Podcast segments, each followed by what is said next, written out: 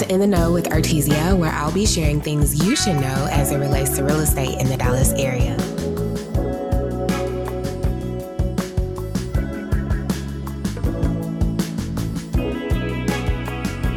From the time that I rolled out the introduction for this, I received multiple questions regarding down payment assistance, which is actually a very important topic considering the fact that one, a lot of people feel they've been priced out of this post pandemic market. And then two, people don't have enough information or are not aware of all the programs that are available to help them. And down payment assistance programs were designed to make homeownership more attainable, more affordable for more people. So let's talk about it. Um, as a disclaimer, since I am a Dallas based realtor, my information is Texas and Dallas County specific. But if you happen to be listening from elsewhere, please know that there are numerous down payment assistance programs all over. They generally work the same, but they will have varying requirements. So if you need information specific to your area and don't know where to start, feel free to contact me and I'll definitely point you in the right direction with one of my trusted referral partners nationwide. Now, first things first, to make sure we're on the same page, down payment assistance is essentially funding to use for your down payment, and it helps you bring less money to the closing table. Sounds good? All right. But a common misconception is that the down payment is all that's needed for closing. However, you also have to account for closing costs, which are a combination of multiple fees. That's from lender fees, underwriting fees, title work, taxes, and insurance for your escrow account.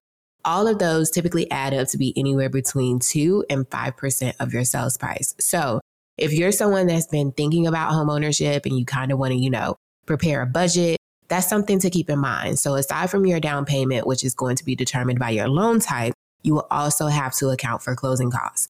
But for the purposes of this conversation in regards to specific down payment assistance programs, I've primarily worked with the Texas State Affordable Housing Corporation, or TSAHC for short, which offers two home buyer programs. First, they have um, Homes for Texas Heroes, which offers home loans and down payment assistance for just that, our Texas heroes. Anyone who works in some sort of heroic profession. That could be a teacher, police officer, firefighter, um, even corrections officers, and definitely our veterans.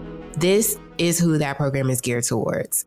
Their second program is the Home Sweet Texas Home program, which is more generalized um, and it offers down payment assistance to pretty much everyone else. It's not profession specific. But each of these programs provide anywhere between 2 and 5% assistance, so for example, a loan amount of 300,000 with the max 5% down payment assistance means $15,000 towards the purchase of your home, which is $15,000 less that you would have to bring to the table out of your own pocket. So you can choose to receive the assistance as a grant, which does not have to be repaid, or as a deferred forgivable second lien loan at 0% interest, which only has to be repaid if you sell or refinance the property within three years. And I know most people will be like, duh, I want the grant. But even with those two options, there are different parameters. So maybe you're thinking, I want the grant because I don't want to have to worry about it. But if you know you're going to stay in the home at least three to five years, you may want to do that forgivable second lien loan because maybe that one or that option offers a lower interest rate on the home loan itself. So it's not always clear cut and dry off the top. And it really depends on your individual circumstances and preference. But to qualify, you must have a minimum FICO score of 620 and meet income requirements that do vary by county. Specifically, here in Dallas County and surrounding areas, I know that the maximum income limit is $128,875. So anyone who makes less than that amount of money with a 620 credit score could potentially qualify for down payment assistance. Now, regarding credit scores, I know a lot of people use sites like Credit Karma or CreditWise to track their scores. However, I do want to point out that those sites typically provide your VantageScore versus the actual FICO score that mortgage lenders use to qualify you for a loan. So oftentimes people are surprised when we're going through our initial consultation and they tell me their score is one thing, but when we get to the pre approval stage, the lender lets them know it's actually another. So, just to avoid that, you can visit myfico.com just to be sure you're on top of things beforehand, okay? Now, you don't have to be a first time homebuyer to qualify for either of those programs, but if you are, an added benefit is that you can also apply for a tax credit known as a mortgage credit certificate or MCC for short. Just to clarify, a first time homebuyer is anyone who hasn't owned their primary residence in the last three years. And let me just tell you, prior to getting into real estate, I assumed that with the very first property I bought, I would never be considered a first time home buyer again. It wasn't until I was going through the process to get my real estate license that I learned no, you can requalify as a first time home buyer if you have not owned your primary residence in the last three years, which definitely came in handy for me after my divorce. So that blew my mind. And I just make sure to share it with everybody when the topic of first time home buyers comes up. But to qualify for the mortgage credit certificate or MCC, which I'm probably going to refer to it as going forward out of habit, you must meet income requirements similar to the ones I mentioned earlier, and the home itself also has to meet certain sales price restrictions. But what this does is it reduces your federal income taxes every year by allowing you to get 20% of what you spend on mortgage interest back as a tax credit. That's dollar for dollar and not a deduction.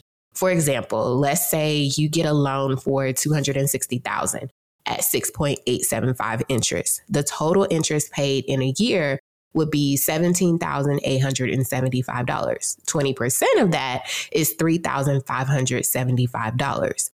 That tax savings essentially lowers your interest rate to 5.5. And on top of that, the lender can actually add that savings as income up front to even help you qualify for the loan. So it's really a win win all around. The MCC can also be combined with down payment assistance and is free for those that qualify for the Homes for Texas Heroes program. Otherwise, it's about a $700 cost at origination, but considering the savings potential, it's definitely worth it if you qualify. I do want to point out that the MCC has to be requested before closing to apply, and the tax credit is for the life of the loan. So when I say that cost at origination pales in comparison to the amount of money that you can potentially save on your taxes. Because if you get a 30 year mortgage, that tax credit is valid for each of those 30 years. The more you know. Another thing I want to point out is that the use of these programs, down payment assistance, is not just limited to single family homes. Down payment assistance can be used to purchase new or existing single family homes, a condo, townhouse, or manufactured homes, the only thing with manufactured homes is that the minimum FICO score required is 640 instead of 620. But the game changer is that down payment assistance can also be used to purchase multifamily properties. So that could be a duplex, triplex, fourplex, whichever you desire, as long as you occupy one of the units. There's so many ways that you can use these programs and others like it. Another common misconception is what it actually takes to get into the investing side of real estate. But most people don't realize that it really starts with your primary purchase and how you use that to set yourself up for success. That's a whole nother conversation for a whole nother time. And we'll definitely get into it in a future episode. But the best way to find out if you qualify for either of these programs is to connect with an approved participating lender in your area. As a note, each of my preferred lenders are approved and participating lenders in down payment assistance programs, even aside from the ones I just mentioned. There are multiple programs available at the state and county level. And the best way to get started, you know, run the numbers on which program will work best for you is by reaching out to a lender. So if you don't already have a relationship with a lending partner, I'm happy to provide recommendations. Um, you'll also be required to complete an approved homebuyer education course before closing on your home. And you can find those courses ahead of time at texasfinancialtoolbox.com, which is a great resource not only for the classes, but also financial education and credit counseling if that's something that's needed as well. I know there's a lot of credit repair companies that have no problem charging you X amount of dollars for as long as they can. Well, Texas Financial Toolbox offers a lot of those resources either free or at reduced cost. So, definitely something to look into if that's something that you need. Now, this was just a quick overview of a couple of down payment assistance options available in the area. As I stated earlier, there are numerous programs available um, at the state, county, city level. I always say there's too much money out there not to take advantage of it, especially if you truly qualify for it. Why not? For a more in depth discussion on your individual circumstances, feel free to connect with me via the link in the description. And until next time.